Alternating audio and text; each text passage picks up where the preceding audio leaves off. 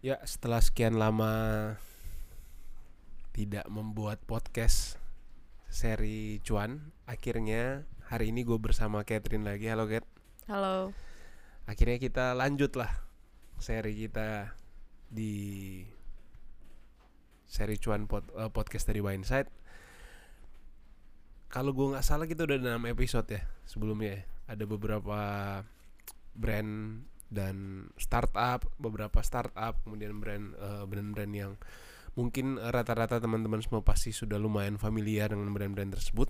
Nah hari ini gua dan Catherine bakal eh, membahas soal salah satu em, brand, salah satu perusahaan. Mungkin di masa itu dia startup kayaknya, tapi sekarang udah udah kayaknya nggak pas ya kalau kita sebut startup ya. Apa apa apa masih bisa ya? Kurang pas kayak. Kurang pas ya. Nah ini ini adalah salah satu brand yang bergerak lagi-lagi em, seperti yang sebelum-sebelumnya. Memang kita sebelumnya ada yang bahas teknologi, ada yang bahas perusahaan desain kayak di IDEO. Nah hari ini eh, gue dan Catherine bakal bahas lagi soal perusahaan em, teknologi em, berbasis aplikasi. Em, yang pasti em, teman-teman yang lahir di mungkin di tahun 90-an atau 90-an ke atas ya apa 90-an ke bawah ya 90-an dan lebih tuanya lagi mungkin. Ah, 90-an ke atas karena ini bisa berarti dua hal dua si dua sisi gua nggak tahu nih ke atas itu orang cenderung menganggapnya itu dua 90-an ke atas itu berarti semakin ke arah 2000 apa semakin ke sebelum 90 ya Kayaknya sebelum 90 deh. 90 ya pokoknya intinya sebelum 90-an pasti orang lumayan familiar dengan ini bahkan kalau gua nggak salah ini lumayan em, keluarnya berbarengan dengan Facebook. Nah, brand apa itu Kat yang akan kita bahas em, sekarang nih di episode ketujuh Twitter. Twitter. Nah, jadi Twitter ini adalah salah satu startup yang menurut gua salah satu startup eh bu, sorry sorry maksud gua salah satu media sosial yang lumayan paling sangat dikenal saat ini mungkin kayak Facebook, Instagram dan orang rata kalau ukur kalau gue pribadi ya, ukuran gua sih sederhana sih kalau startup eh, atau em, kalau sosial media itu udah lumayan sangat dikenal atau memiliki pengguna yang sangat banyak ialah ketika lu login ke aplikasi lain lu ada pilihan untuk login dengan aplikasi tersebut. Ya gak sih? Kayak misalnya lu login apa gitu subscription apa gitu pasti kan ada pilihan eh, with Facebook atau with Google. Memang sih nggak sebanyak with Facebook sih start, eh, tapi ada kan yang setahu gua yang Ada dengan Twitter ya. beberapa. Nah lu sendiri Kat eh, menggunakan Twitter tahun berapa pertama kali Tahun gua kelas 7 berarti 2007 2008-an. 2007 kayak 2008. 2007 2008 tapi Mm-mm. dia itu sebenarnya ada dari tahun 2006 ya berarti Iya. itu gua kalau gua itu berarti masih iya kelas 3 3 SMA apa SMA SMA masuk SMA masuk SMA berarti kurang lebih di masa-masa SMA lu berarti masih SMP ya? Iya, betul. masih SMP menggunakan Twitter. Nah waktu waktu apa? Waktu ada nggak yang lu kira-kira lu? Karena kalau gua pribadi ya membahas Twitter waktu kita juga menyepakati untuk membahas Twitter itu kayak semacam apa ya? Bagi gue pribadi itu kayak seru- kayak semacam nostalgia lama gitu nggak sih? Gue sekarang masih menggunakan Twitter tapi kayak nggak seintens zaman dulu sih lu ingat nggak masa-masa lu menggunakan Hmm. Twitter itu lu makainya buat apa tuh biasanya Waktu pertama kali bikin Twitter sih sebenarnya gara-gara itu banyak dulu kan gue suka banget yang kayak band-band Mhm. gitu. Nah mereka itu semuanya rata-rata pada suka update di Twitter. ya Band-band yang gue follow itu kayak All Time Low, terus kayak Mayday Parade kayak gitu-gitu itu semuanya pada pakai. zaman-zaman band emo lah ya Iya, lagi rame banget mereka pakai Twitter semuanya anggota-anggotanya. Ah. Jadi awalnya gue bikin Twitter itu demi untuk mengetahui status-status mereka karena dulu kan lu kayak cuman nge-tweet status pemikiran kayak nggak terlalu dipakai untuk balas-balesan Mhm. ataupun saling menanggapi. Ta- Tapi lu dulu eh, di masa itu teman-teman sosial lu pada make Twitter juga nggak? Temen-temen gua yang pada suka nonton-nonton konser, dengerin band-band ini juga rata-rata yang make Twitter dulu. Dan dan dari pengalaman pribadi lu hal apa yang paling lu enjoy dengan Twitter saat itu? Maksudnya Bisa Mm, maksudnya di masa di mana waktu itu udah ada Friendster ya kan Hmm, udah ada Facebook juga kan pasti lu udah menggunakan Facebook nggak pas itu gua duluan pakai Twitter baru Facebook. nah Twitter kemudian udah ada masa kalau menurut gua kalau misalnya ngomongin eh, alat komunikasi kan dulu juga udah ada Yahoo Messenger gitu-gitu kan. Hmm. Nah, menurut lu ad- ada ada ini yang baru nggak sih waktu lu waktu Kalau Twitter itu kan Twitter? lu nggak perlu berteman. Sedangkan pada saat itu kayak MySpace, Friendster, uh, Mhm, Facebook bahkan itu kayaknya masih cuman terkenal di kalangan uh, college students aja. Ya. Jadi satu-satunya yang lu bisa follow orang random itu adalah Twitter. Karena kayak kalau. MySpace, Friendster gitu-gitu lu cuman bisa berteman kan dengan orang-orang. Nah, sedangkan gue ini ya kayak gue bilang tadi menggunakan Twitter untuk follow eh kayak orang-orang terkenal inilah Ya, yang ya. nggak mungkin gue berteman dengan mereka di Friendster ataupun dan dan di MySpace. masa itu lumayan sangat update ya mereka di Twitternya. Iya, jadi kayak karena merasa lu bisa karena lu bisa ngikutin keseharian mereka. Kalau sekarang mungkin kayak following di Instagram gitu, tapi dulu cuma Hmm. ada Twitter. Kayaknya mereka ya pertama kali yang konsep follow follow iya, namanya iya, gak iya, sih? kayaknya. Kayak kayak- kayaknya iya deh. Mm-mm. Nah, em, kalau gue pribadi pengalaman gue yang yang yang menurut gue yang sangat em, membuat eh, Twitter itu lumayan em, nyaman digunakan adalah lu nggak perlu mikirin apa-apa, sesimpel lu kayak cuma nulis aja apa pun itu, naruh di eh, platform Twitter tersebut Mm-mm. dan gue masih ingat banget di masa di mana em, kayak kita harus figure out sendiri gimana sih cara komunikasi di Twitter ingat nggak lu yang masih pakai zaman RT Iya. Eh, tuh, lu RT-nya kan kalau zaman kalau sekarang kan udah, Udah ada. otomatis tuh lu komen atau quote tweet atau cuma retweet eh, Mm-mm. simple bahkan sampai ada aplikasi tambahan seingat gua Dulu Uber tweet. Iya kan ada Uber aplikasi ada aplikasi third party-nya kan bukan dari Twitternya kan Iya. untuk bantu lu eh, mempermudah retweet retweet begitu dan gue inget banget bahkan komunikasi yang udah dibalas-balasan itu kayak RT-nya bisa panjang banget tuh ingat gak lu Iya, ya. bahkan udah sampai bingung ini omongan awalnya apa ya Iya, lu nggak bisa ngikutin omongannya. balik lagi nih soal Twitter ini eh, gua nggak bakal bahas lebih jauh lagi soal em, pengalaman gua dan Catherine pribadi mungkin teman-teman di rumah atau teman-teman siapa pun yang mendengarkan Twitter eh yang mendengarkan kita dan eh, em, terkait pembicaraan kita dengan Twitter pasti punya pengalaman eh, masing-masing lah dengan penggunaan Twitter tersebut. Nah, di sini sebelum gua masuk eh, pembahasan lebih dalam lagi soal Twitter, gua akan eh, membahas sedikit soal profil singkat yang sempat kita buat, gua dan Catherine buat di Catherine sih lebih tepatnya yang buat eh, tentang Twitter tersebut. Nah, kalau teman-teman main di websitenya Twitter, eh, bukan di aplikasi, em, di profilnya dia, teman-teman bakal menemukan em, semacam company profilnya si Twitter tersebut. Di situ dia bahas soal value-nya dia, visionnya dia, milestone perkembangan em, sto- historinya dia dan lain sebagainya. Cuma yang menurut gue yang paling menarik adalah mengenai bagaimana si Twitter ini sendiri mendefinisikan em, mereka itu perusahaan apa atau mereka itu brand apa. Di sini dalam catatan eh, yang kita buat adalah dia mendefinisikan sebagai berikut nih. Twitter is what's happening in the world and what people are talking about right now. Dan mm, tagline ya ini ya, spark a global conversation. Jadi sesimpel dia mendefinisikan adalah Twitter adalah segala sesuatu yang sedang terjadi di dunia ini dan adalah eh, segala sesuatu yang orang sedang bicarakan saat ini. Dan menurut gua em, ini adalah semacam deklarasi deklarasi yang lumayan eh, pede yang lumayan percaya diri bahwa mereka itu adalah sesimpel sesuatu yang paling up to date paling update adalah Twitter. Lu mengetahui informasi sesuatu adalah dari Twitter. Kalau yang gua tangkap sih seperti itu sih. Kalau menurut lu gimana Kat? dari dia mendefinisikan profilnya dia seperti eh, definisi yang tadi gue bilang. Ya kurang lebih kayak gitu sih. Pasti maksudnya karena dia sesimpel lu cuman ketik aja Mm-mm, apa yang mm-mm. pikirkan jadi orang bisa update dengan cepat dibandingkan kayak mungkin Instagram lu Mm, harus ada fotonya dulu Mhm. atau ya harus mempertimbangkan mempertimbangkan aspek-aspek lain. Menurut lu em, definisinya dia ini kena nggak?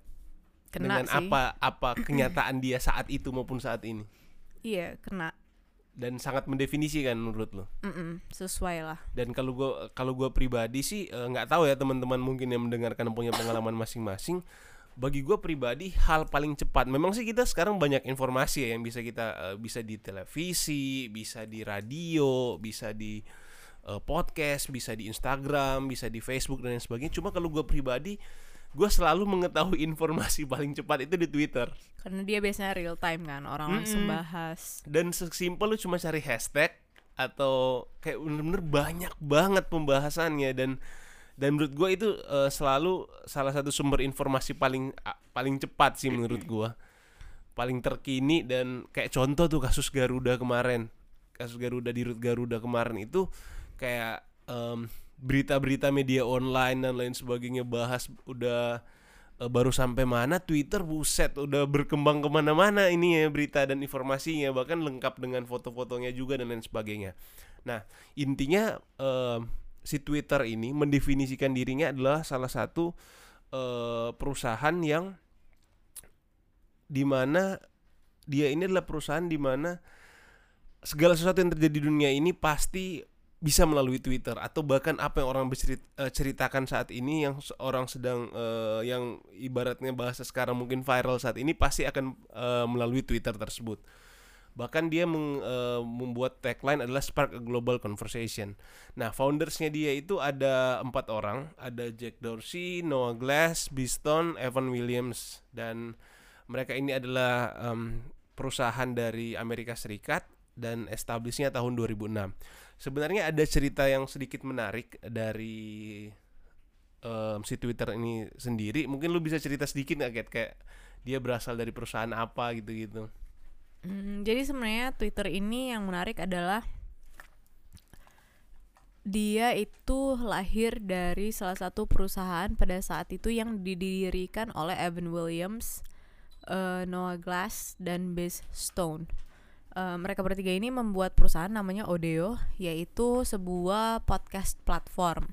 Nah. Bukan bukan IDEO ya. Bukan, Odeo.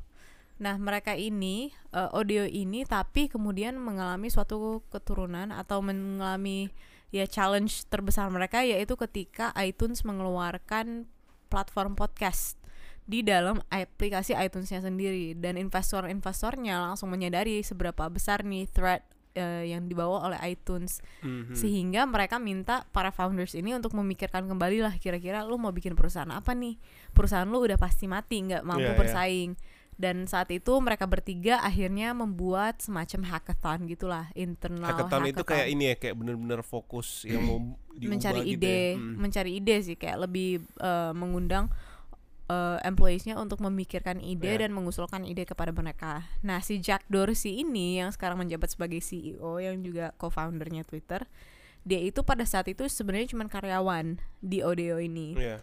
Tapi dia yang mengusulkan eh, ide dari Twitter ini dan ide inilah yang akhirnya diterima oleh Oh, di- Eh, dia dulu para cuma karyawan ini. biasa di iya Odeo betul. itu. Em, dan di situ kebetulan dia yang mengusulkan. Yep.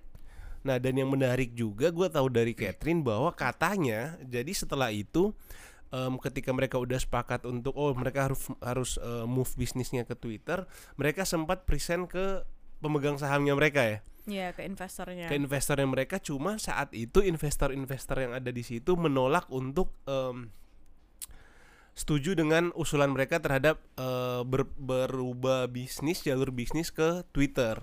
Namun yang menarik itu adalah katanya itu setelah Twitter gede akhirnya para pemegang jadi waktu itu si si Jacknya eh si Evan. Evan ya? Si Evan Williamsnya itu kayak nawarin ke pemegang saham ya udah kalau misalnya lu nggak setuju dengan konsep Twitter yang mau kita buat ya udah gue beli aja deh saham perusahaan lu yang udah terlanjur lu invest.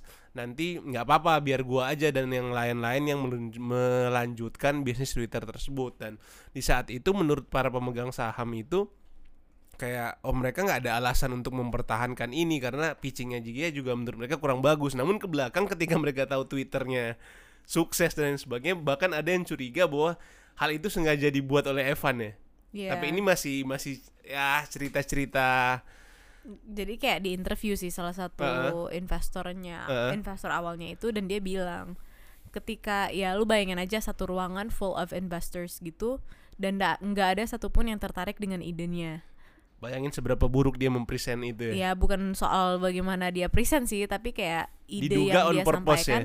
Iya ide yang dia sampaikan mungkin tidak menarik dan akhirnya mereka berpikir maksudnya mencurigakan lah kayak apakah selama ini selama itu si Evan ini emang udah menyadari seberapa prospeknya ini. Prospek ya seberapa besar Twitter ini akan uh, menjadi nantinya atau emang beneran dia nggak sangka aja gitu. Hmm.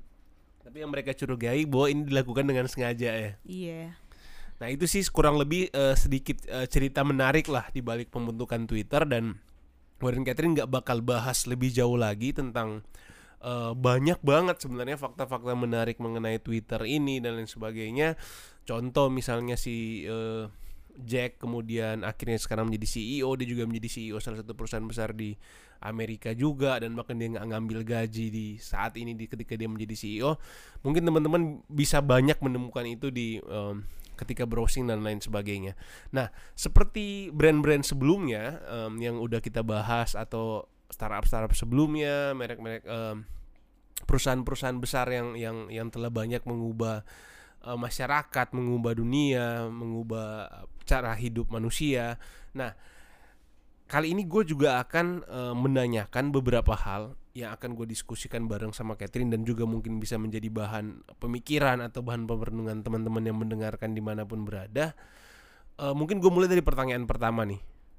Seperti biasa gue selalu menanyakan adalah dengan kehadiran si brand ini atau dengan kehadiran si perusahaan ini, hal apa sih dalam komun- komunitas atau dalam masyarakat kita sebagai manusia itu yang paling berubah? Dengan kehadiran Twitter, hal apa dalam komunitas yang paling berubah? Menurut lo apa, Kat?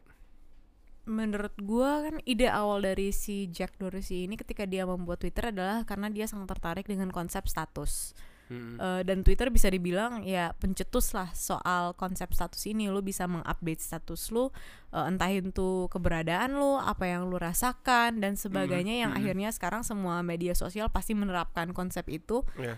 Eh, dan ini lu bisa bagikan ke semua seluruh dunia siapa pun itu yang mengikuti lu di Twitter dengan waktu yang real time dan ini menurut gue sangat mengubah cara kita berinteraksi dengan orang atau bersosialisasi sih maksudnya Mhm.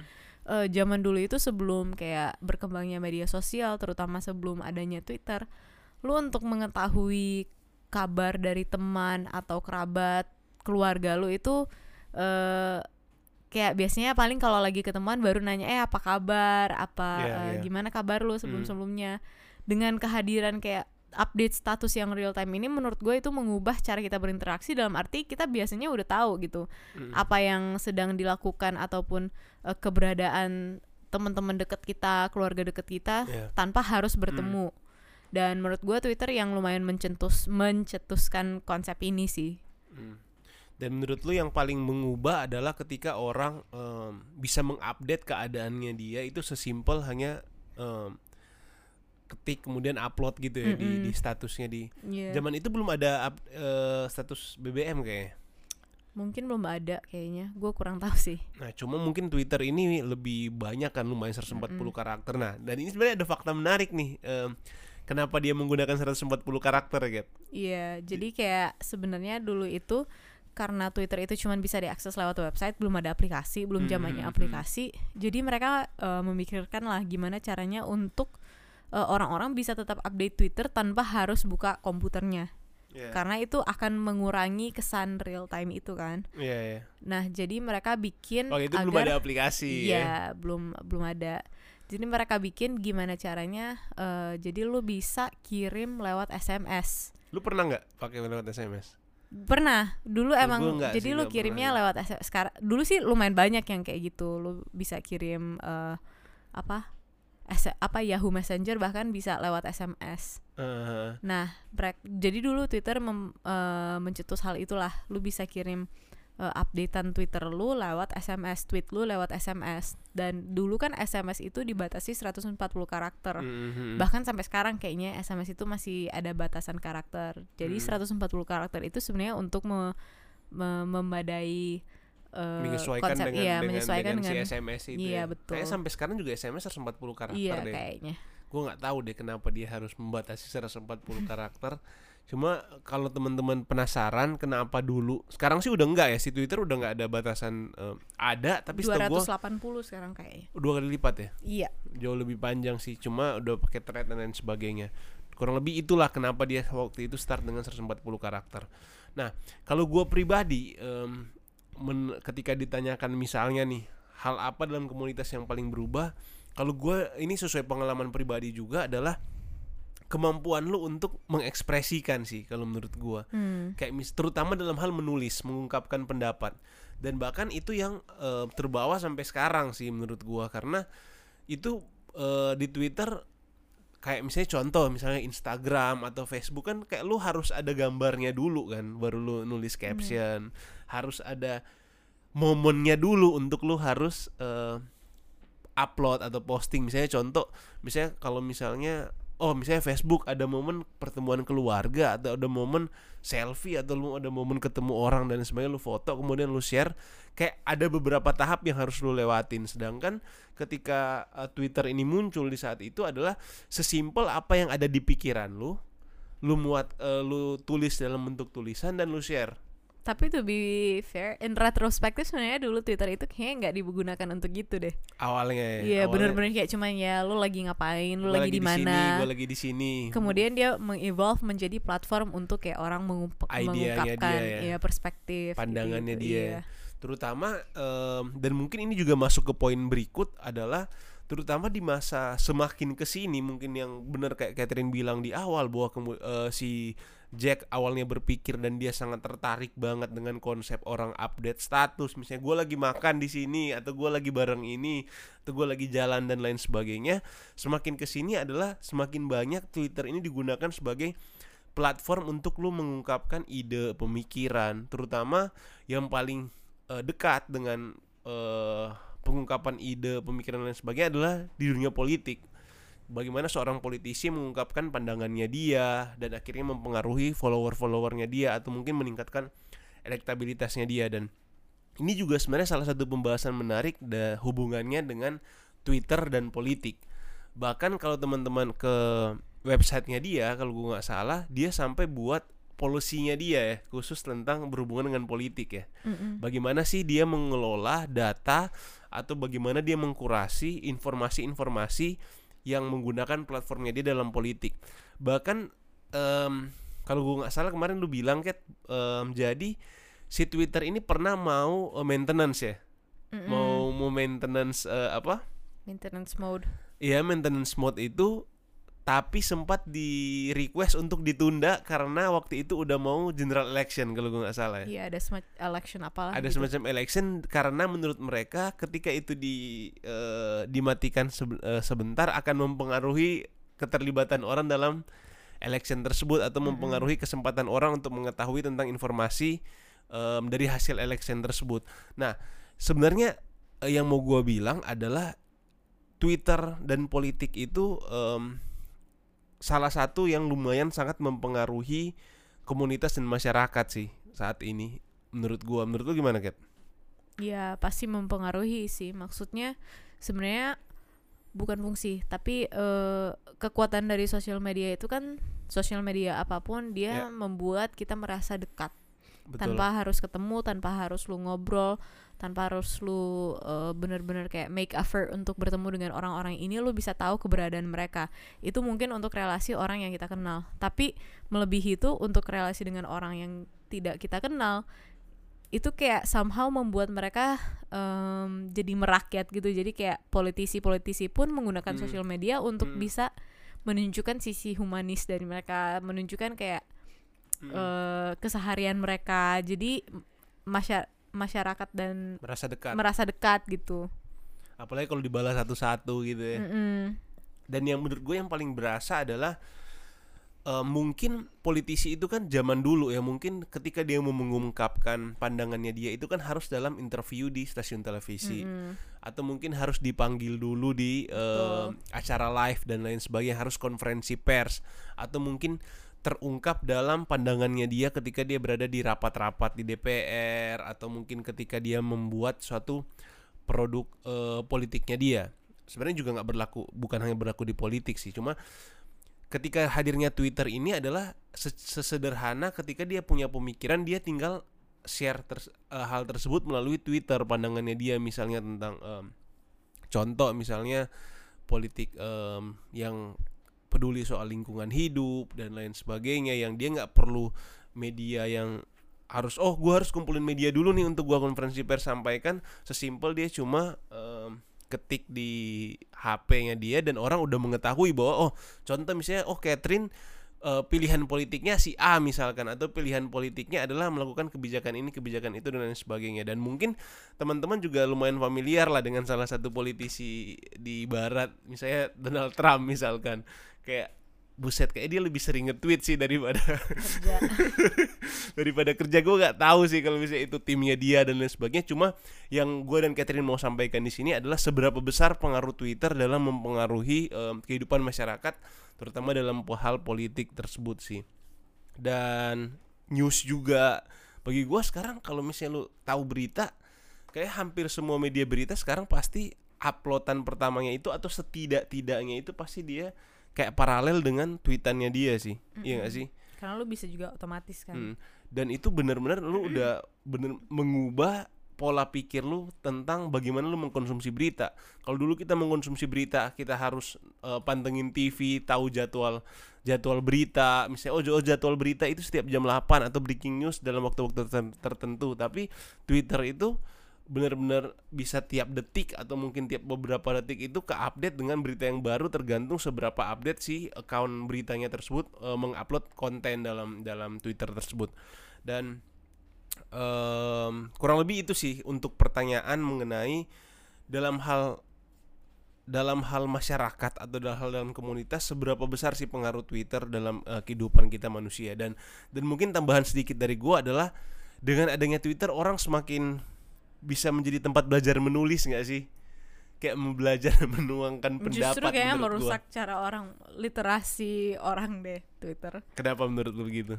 Karena dulu sampai sekarang pun dibatasi kan. Jadi lu harus kayak mengungkapkan pemikiran lu dengan cara yang singkat dan biasanya itu menjadi kayak grammatically incorrect ataupun lu karena mengorbankan terbataskan iya, terbatas karena ada dengan keterbatasan itu. Jadi nggak bisa jelasin lebih detail gitu ya? Iya. Ya plus minus lah. Tapi di sisi lain orang yang mungkin takut untuk pembahasan yang lebih panjang lebih detail lebih akademis bisa menyalurkannya lewat Twitter sesimpel pendapat yang sangat singkat atau eh, menggunakan bahasa sehari-hari sih. Nah selanjutnya adalah pertanyaan yang yang yang yang tentu eh, di seri cuan ini perlu kita bahas adalah dari sisi bisnis. Dari sisi bisnis menurut lu atau dalam hal yang tadi lu ada tambahan nggak Kat?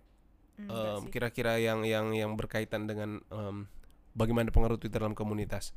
Nah, berarti gue lanjut dalam poin kedua ya. Di poin kedua ini adalah yang gue pengen bahas bagaimana sih sebenarnya Twitter ini bisa mengembangkan lagi bisnisnya dia. Menurut lo? Kalau gue pribadi sih, gue nggak tahu ya teman-teman em, yang lain itu beranggapan gimana jujur di beberapa tahun dari dia terbentuk 2006 gua masih terutama beberapa tahun terakhir sih ketika gua udah mulai ngerti em, bagaimana em, perusahaan terutama di bidang teknologi aplikasi eh, making money dan lain sebagainya bagaimana mereka bisa eh, monetize em, bisnisnya mereka. Jujur di awal gua lumayan bingung sih gimana caranya si Twitter bisa memonetize em, ininya mereka sih memonetize apa bisnisnya mereka. Apalagi di masa itu setahu gua itu Twitter nggak bisa upload gambar. Iya nggak sih? Mm-mm. kayak eh, lu hanya bisa upload tulisan nggak bisa upload gambar bahkan setahu gua nggak bisa taruh link. Bisa nggak ya? Bisa. Bisa share link website atau share link apa di, gitu. kayak di aplikasi platform- lain kan ya? di platform mereka yang mereka buat. Kayak em, pokoknya poin dari gua adalah nggak sefleksibel misalnya Facebook yang dia bisa naruh gambar, naruh video, naruh em, thumbnail dari ini yang lain, third party yang lain. Nah, di saat itu jujur gua nggak nggak nggak nggak kebayang sih kira-kira dia bisa ngembangin ini dan dia bisa memonetize si Twitter yang ini seperti apa. Cuma kan semakin ke sini em, dia udah semakin menyesuaikan tuh, udah ada video, kemudian udah ada Mm-mm. Bisa naruh gambar juga dan lain sebagainya ya paling mungkin adalah em, dia memonetize si twitternya ini pasti dari ad menurut gua dari advertisement dan lain sebagainya. Tapi jujur dari sisi pengembangan gua belum em, nggak ada gambaran besar sih bagi gua bagaimana Twitter ini bisa mengembangkan bisnis karena setahu gua mereka juga nggak ada akuisisi akuisisi kan? Ada. Oh ada ya? Mm-mm. Kayak Periscope gitu-gitu kan diakuisisi oh Periscope itu diakuisisi Twitter betul oh gue baru tahu sih itu tapi kayaknya tuh nggak terlalu rata-rata kayak Vine Mm-mm. Vine itu diakuisisi Twitter Vine itu aplikasi video ya Yang kayak TikTok zaman dulu Iya, gue gue pernah dengar sih itu. Cuma em, mungkin fiturnya dia kali yang dimasukin di di Twitter ya. Nah, cuma Enggak. intinya kalau dari gua pribadi sih, kalaupun dia mau mengembangkan bisnis, kayak em, dia mau menjadi sama dengan Facebook, sama paling mungkin adalah dia menjadi sama sama Facebook dan Twitter, eh Facebook dan Instagram mungkin yang yang platform foto dan platform video. Cuma ada hal menarik sih menurut gua di yang membuat Twitter ini unik dibanding yang lain adalah brandingnya dia soal ini adalah platform yang em, simple, platform yang paling up to date dan platform di mana lu share ide menurut gua dan mungkin dia bisa kalau gua pribadi ngembangkan bisnis ke hal-hal yang sifatnya lebih akademik, insights kayak begitu sih menurut gua. Menurut lu gimana? menurut gua malah eh, kurang lebih apple to apple kita membandingkan Twitter dengan Google dibandingkan dengan Instagram ataupun Facebook Menarik tuh kenapa? karena sebenarnya lu kalau ke Twitter lu bisa keunggulannya adalah lu bisa search tentang topik ataupun informasi yang lu pengen tahu kayak lu Google search gitu misalnya lu mau biasanya lu em, let's say ada kejadian suatu kejadian kayak apa sih berita yang akhir-akhir ini Garuda. Garuda kenapa Lu nggak tahu Garuda lagi lagi maksudnya kenapa? lagi apa Misalnya Garuda di rootnya em, kasus kemarin tuh yang Nah. Harley Davidson. untuk lu mengetahui hal itu lu nggak mungkin search di Instagram kan kayak di root Garuda Iya, lu ataupun di bisa Facebook search juga di Instagram paling search account kan. bisa lu bisa search kayak hashtag tapi itu Hashtag. pun kalaupun ada yang menggunakan hashtag itu nah di Gu- lu bisa Google lu pasti search di root Garuda munculnya paling berita gitu-gitu kan di Twitter itu lu bisa search juga di root Garuda Hmm, dan itu orang pasti muncul bahkan kan. melebihi Google karena semua ber- di Google itu ketika lu search pasti munculnya adalah artikel-artikel berita Hmm. yang most likely itu juga di post di Twitter sebenarnya Iya, dan pasti ada Tapi di Twitter juga dong. kelebihannya Twitter adalah lu bukan cuma dapat source berita tapi lu bisa tahu Pendapat apa orang pendapat pribadi. orang tentang itu apa yang orang benar-benar Hmm. bicarakan tentang hal itu eh, dalam dari seluruh dunia dan menurut gue itu hal yang sangat apa ya eh, unik dan menarik apalagi Iya. di masa kita lagi gencar-gencarnya soal data dan insights dan Hmm. itu menurut gue jadi kayak bahkan Twitter melebihi Google kalau dia bisa meningkatkan usage-nya ya menurut gue dia bisa a- acquire Mhm. as much users as they can itu bakal menjadi powerful banget Berarti poin lu em, berarti yang mereka jual adalah insights. Kayak em, data eh, hasil olahan. tetap advertising karena menurut gue lu bisa advertise dengan jauh lebih tepat ketika lu tahu orang itu mencari apa dibandingkan kalau di Instagram itu mereka biasanya paling lu cuman bisa target based on location, demographic gitu-gitu. Interest bisa bisa juga sih, cuman kan kayak eh, Google itu kenapa dia bisa gila banget setepat itu advertisingnya karena lu bener-bener mencari informasi lu, Ya. dia kayak tahu apa yang lu pikirkan gitu. based on behavior lu ya, Bener-bener pikiran lu. Mm. Dan em, berarti menurut lu justru em, Twitter punya peluang yang lumayan besar Mm-mm. untuk pengembangan bisnisnya dan if they can attract more users ya maksudnya sekarang kan eh, kayaknya demografi pengguna mereka itu mungkin lebih tua atau lebih ya lebih tua dibandingkan Instagram ataupun yang sekarang lagi terkenal kayak TikTok, Snapchat Nah it- it- gitu-gitu. itu sih sebenarnya yang poin yang mau gue bahas selanjutnya adalah Mm-mm. bagaimana mungkin dia bisa mengembangkan ketika eh, dia nggak bisa mengakuisisi em, pengguna dengan umur yang segmen baru gitu Mm-mm. karena setahu gua itu penggunanya tweet. Gua nggak bisa eh, menampilkan data di sini. Cuma ya ya yang gua lihat aja nih berdasarkan pengalaman gua adalah penggunanya saat ini adalah pengguna-pengguna yang kita bahas tadi di awal yang umur 90-an ke atas yang saat itu menggunakan Twitter. Bahkan pengguna-pengguna di umur kita sekalipun saat ini sebagian besar mungkin bisa 50% sudah apa gua nggak tahu ini apakah ini subjektif berlaku di Indonesia aja ataupun di circle orang-orang di sekitar yang gue lihat adalah sudah tidak lagi menggunakan Twitter di mana di masa itu menggunakan Twitter. Hmm. Gue nggak tahu apakah dia sed- sekarang sedang tap in di market baru, mengakuisisi umur yang baru, tapi gue nggak yakin sih kalau misalnya dia bi- dia kalau menurut lu gimana? Hmm, menurut gue pasti dia punya rencana untuk melakukan hal itu sih. Mm-mm. Tapi ya balik lagi pengembang peluang pengembangannya menurut gue banyak banget dan bahkan lebih bisa eh, menandingi Google search in my opinion ya. If they play things right gitu. Selama mereka dengan catatan yang kita kasih tadi adalah em, mereka Bisa reach more inilah more users. tapi gue nggak tahu ya apa ini perasaan gue aja atau enggak gue sih melihat arahnya adalah em, ketika em, oke Instagram semakin besar em, Facebook semakin besar penggunaan dan lain sebagainya tapi di saat yang sama adalah mereka juga sebenarnya menarik em, penggunaan terhadap Twitter karena mungkin beberapa konten contoh konten apa pun di Twitter mungkin dipost juga di Instagram capturannya atau mungkin dipost juga di Facebook.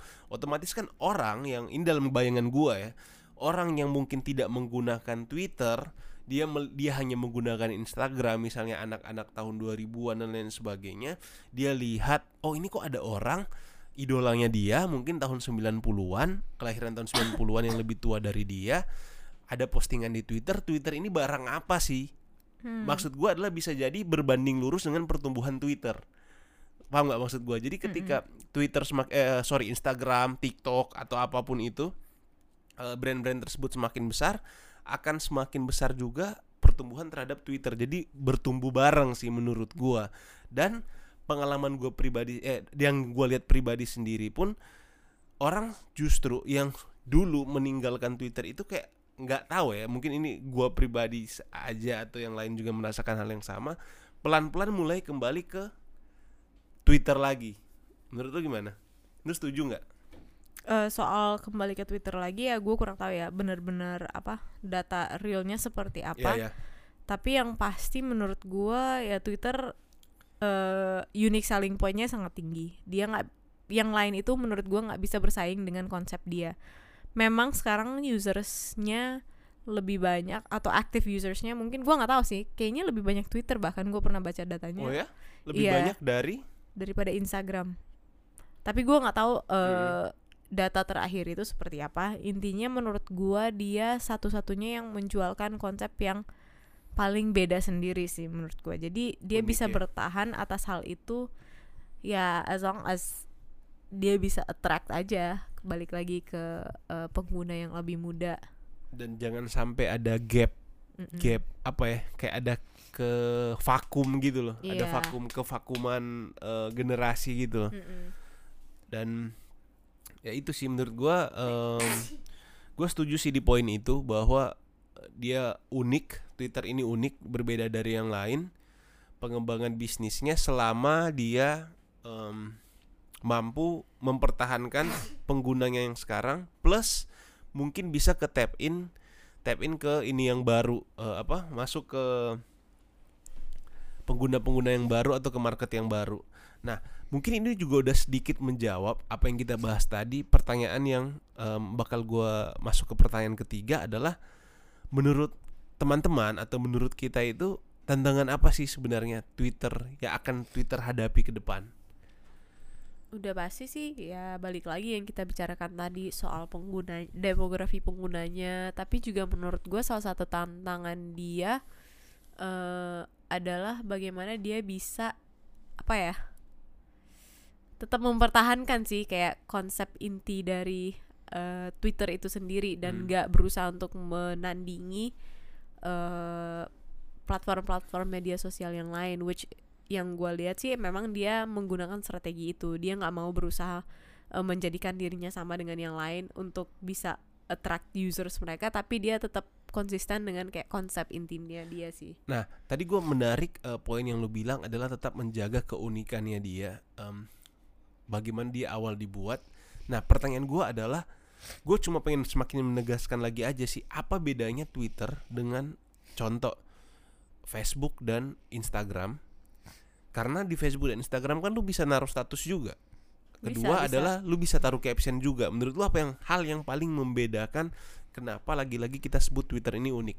dari user experience dari experience usernya lu pasti ngerasain kan beda maksudnya Mm, mm. fokus utamanya ketika lu buka Twitter adalah teksnya betul betul Captionnya. betul betul ya entah itu caption ataupun teks kayak intinya lebih ke teksnya interface sama experience-nya Iya, eng, iya, tapi kayak maksudnya secara konsep pun menurut gue udah beda banget karena fokus Instagram adalah gambar.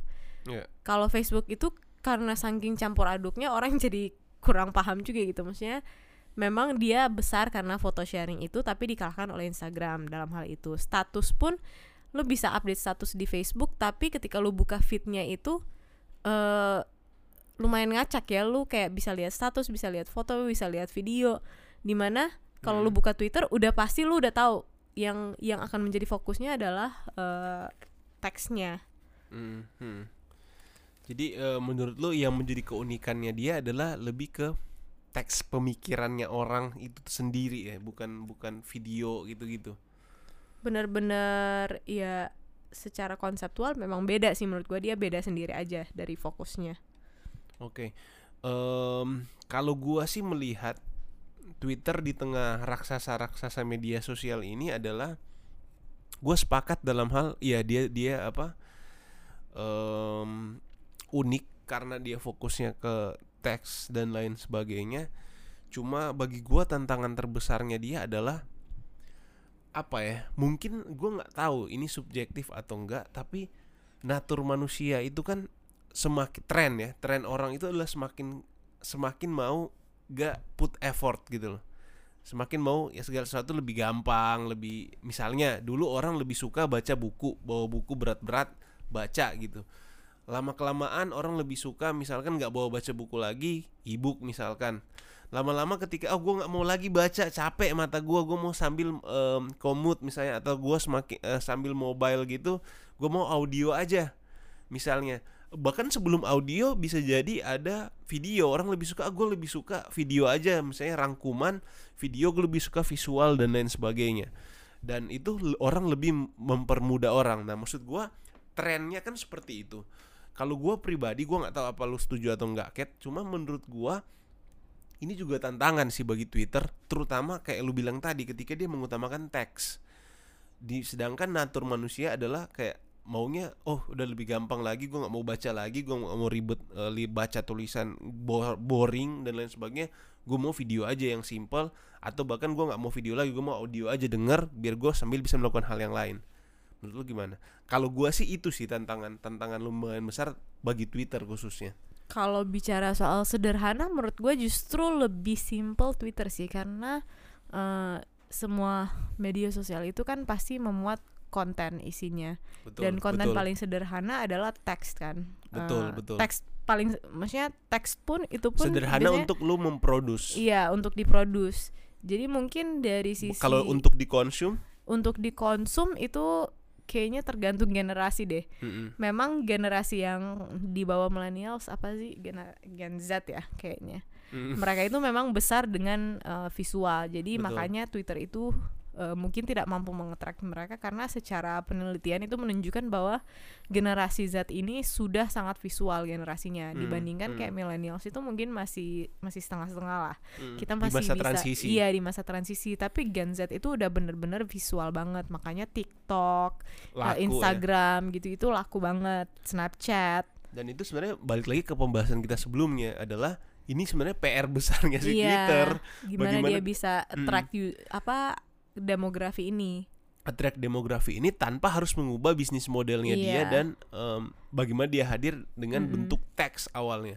Nah, jadi ya Tapi eh, bagi gua mm. mungkin keunikan atau keunggul yang bisa jadi keunggulannya Twitter juga bukan dia bukan hanya sekedar menjadi media sosial tapi juga itu sih sumber berita. Lu bisa menjadikan Twitter itu sebagai sumber Source. informasi, Mm. source. mm-mm. Kayak menurut gua it will become itu bisa bahkan Twitter ini sebenarnya bisa lebih powerful daripada Google Mm-mm. kalau mereka mampu gitu untuk mengembangkan eh, algoritmenya Ya gue paham sih maksud karena dia lebih pertama dia pasti apa yang muncul di Google pasti kemungkinan besar terutama kalau dia halnya berita, Berita. pasti muncul juga di Twitter. Iya, kalau berita at least ya Nah, artikel itu gitu. udah muncul di Twitter dan kedua plusnya adalah di Twitter itu lu bisa memunculkan pendapat-pendapat orang yang lebih Iya, organik kan menurut lu betul, kayak yang yang mungkin dia nggak nggak nggak ke detect Mm-mm. sama dia bukan siapa-siapa Mm-mm. jadi dia nggak ke detect dan lain sebagainya Iya.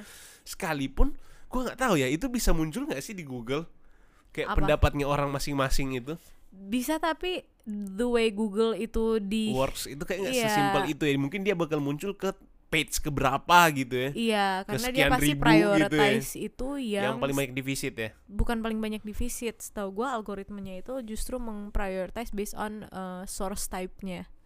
Makanya Hmm, biasanya kalau lu hmm, search hmm, apa-apa pasti yang hmm, muncul tuh artikel-artikel berita duluan, artikel Hmm, hmm, jurnal hmm, gitu-gitu.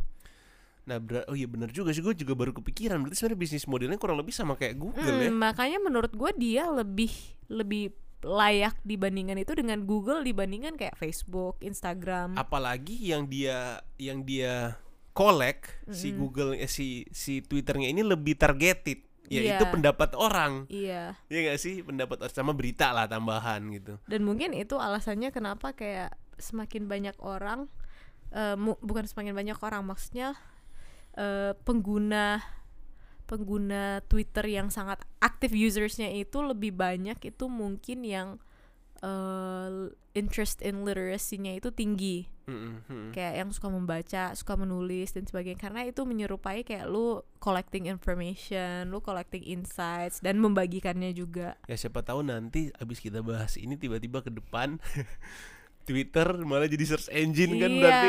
eh, menurut gua sekarang itu udah jadi search engine gue juga sih secara pribadi Iya, sebenarnya. iya, iya, iya, gue iya. lebih tertarik cari eh, berita ataupun suatu Di current Twitter. event itu di Twitter karena gue bisa lihat juga. Karena kayak kalau Hmm. gue pun nonton di YouTube pasti sambil playing video YouTube-nya gue lebih cenderung untuk tertarik baca komen-komennya. Begitu juga dengan postingan di Instagram. Karena gue pengen tahu nih pendapat orang sebenarnya terhadap hal ini apa.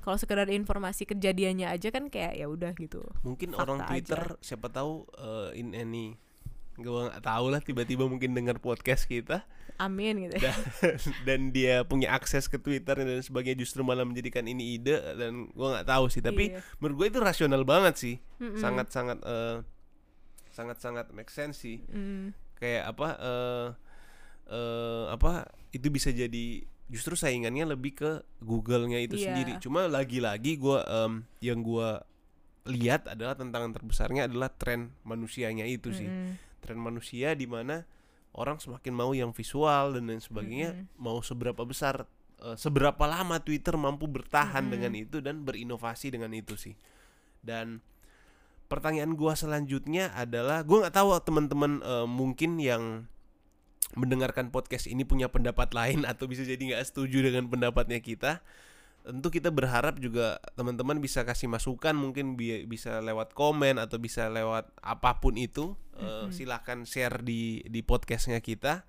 karena menurut gua nggak ada kebenaran mutlak kita pun di sini hanya Iya. berpendapat dan gua dan Catherine juga bukan background teknologi atau bisnis juga kita pure cuma kayak eh, tertarik aja dengan dengan dunia teknologi kemudian dunia bisnis dan sebagainya nah lanjut lagi nih pertanyaan terakhir nih kita udah mau sejam nih Cat udah 48 menit ngomongin soal Twitter. Seperti biasa selalu gua tutup dengan inspirasi apa nih? Kira-kira yang kita dapatkan atau yang eh, pengguna Twitter dapatkan ataupun terlebih khusus yang mendengarkan em, episode cuan ini episode eh, tentang Twitter ini dapatkan dari cerita atau dari pembahasan kita tentang Twitter Kalau bagi gua sendiri sih sebenarnya yang paling menginspirasi gua adalah kepercayaan si Jack Dorsey terhadap Twitter ini konsep yang dia ciptakan ini. Iya. Karena kalau mau dibilang eh, dia lumayan dalam beberapa tahun terakhir ini pasti sudah mengalami penurunan. Walaupun sekarang mungkin lagi naik lagi, tapi sempat mengalami penurunan yang sangat sangat drastis gitu. Iya.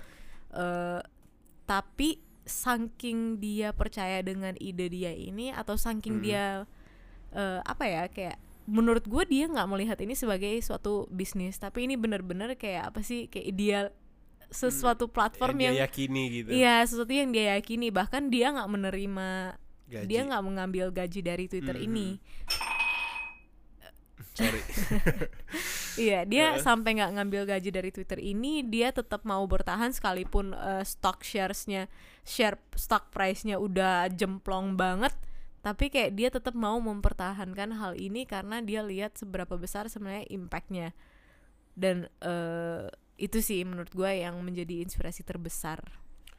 Em, kalau gua pribadi inspirasinya adalah apa ya kemampuan Twitter untuk bertahan di masa-masa invasinya si Instagram. Facebook, Instagram dan lain sebagainya sih.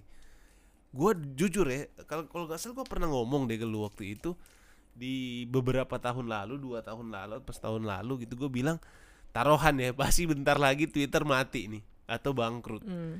Dan gua menunggu dan melihat itu nggak pernah terjadi, malah kok semakin banyak orang yang gunain Twitter Bangkit lagi. lagi gitu ya. Dan gua pribadi jujur tiga tahun lalu itu kan gua uninstall, gua nggak pernah pakai dan lain sebagainya. Gua nggak tahu apa penyebabnya tiba-tiba gue mulai rutin banget sekarang pakai Twitter Gue mah tinggal itu yang sosmed Heeh. yang ada.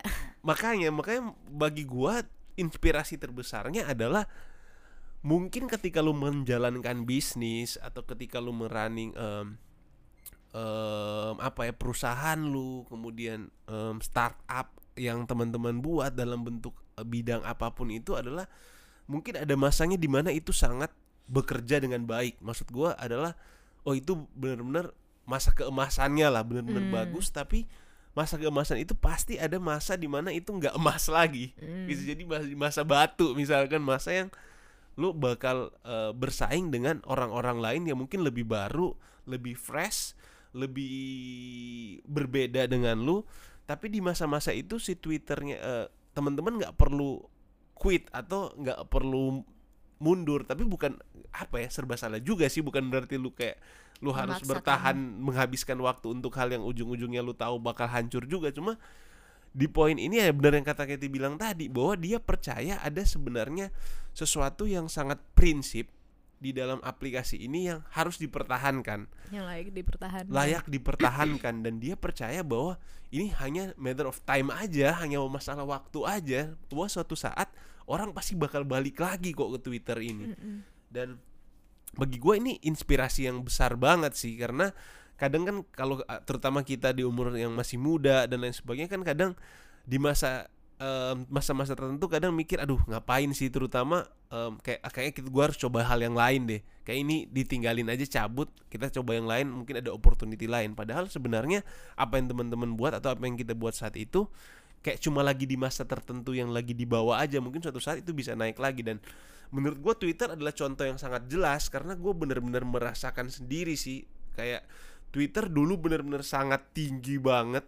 Gue bahkan menggunakan itu kayak sambil ngo eh, apa kalau gue lihat timeline gue yang lama itu kayak buset ini rutin banget sih gunainnya. Dan masa-masa di mana Instagram mulai masuk Facebook Facebook mulai masuk pelan-pelan frekuensi penggunaan menurun bahkan sampai di uninstall di delete bahkan ya untung aja account gua masih ada misalnya account gua yang lama nggak gua eh, gua masih ingat passwordnya dan sebagainya bagi gua itu sih inspirasi yang em, terbesar yang gua dapat dari Twitter.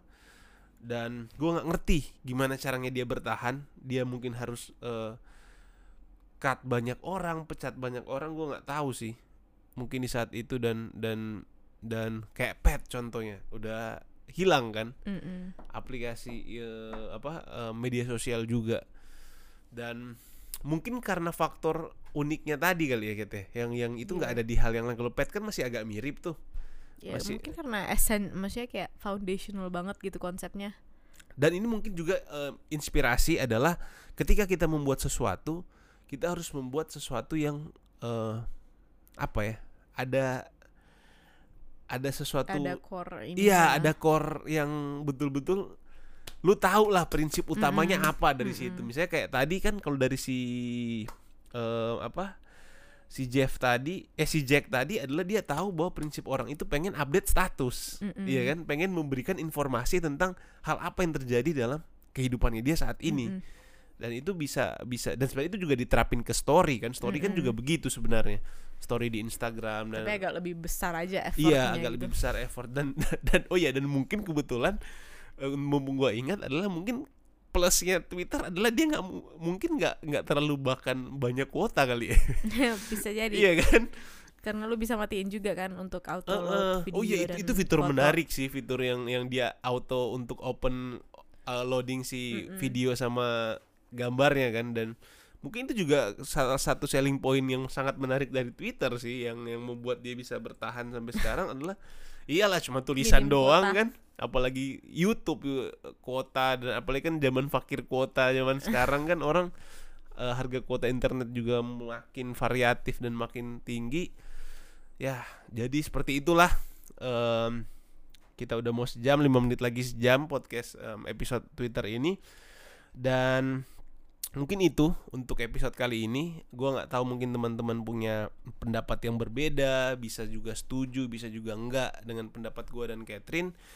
Eh, mudah-mudahan dari episode ini teman-teman yang mendengarkan boleh mendapatkan informasi yang baru boleh terinspirasi dan kalau seandainya teman-teman merasa bahwa podcast ini bermanfaat, bahwa podcast ini bisa memberikan dampak em, dalam kehidupan teman-teman dalam sisi usaha, dalam sisi apa pun pengetahuan dan lain sebagainya, please jangan segan untuk share eh, atau rekomendasiin podcast Wineside ini di pacar lu ke, teman lu, sahabat lu, teman kuliah lu, teman kelas lu, siapa pun itu keluarga lu di grup keluarga di grup grup WA keluarga lu atau siapa pun itu jangan segan dan jangan lupa juga follow um, account Instagram kita @wineside.id eh, follow juga atau subscribe eh, account YouTube kita di um, Wineside juga namanya. Dan juga jangan lupa follow podcastnya kita di Spotify di Apple Podcast dan Anchor di mana pun em, platform-platform podcast yang ada disebar em, account mindset.id. Paling itu dari gua dan em, teman-teman mungkin yang merayakan Natal, mungkin di saat eh, podcast ini di upload mungkin sudah menjelang Natal. Selamat hari raya Natal dan teman-teman yang pasti semua sih merayakan tahun baru. Em, selamat eh, tahun baru, semoga di tahun yang baru nanti kita menjadi pribadi yang lebih baik lagi. Oke? Sudah ya. Oke, gua Richard dan gue Catherine sampai ketemu ke episode di episode cuan selanjutnya. Thank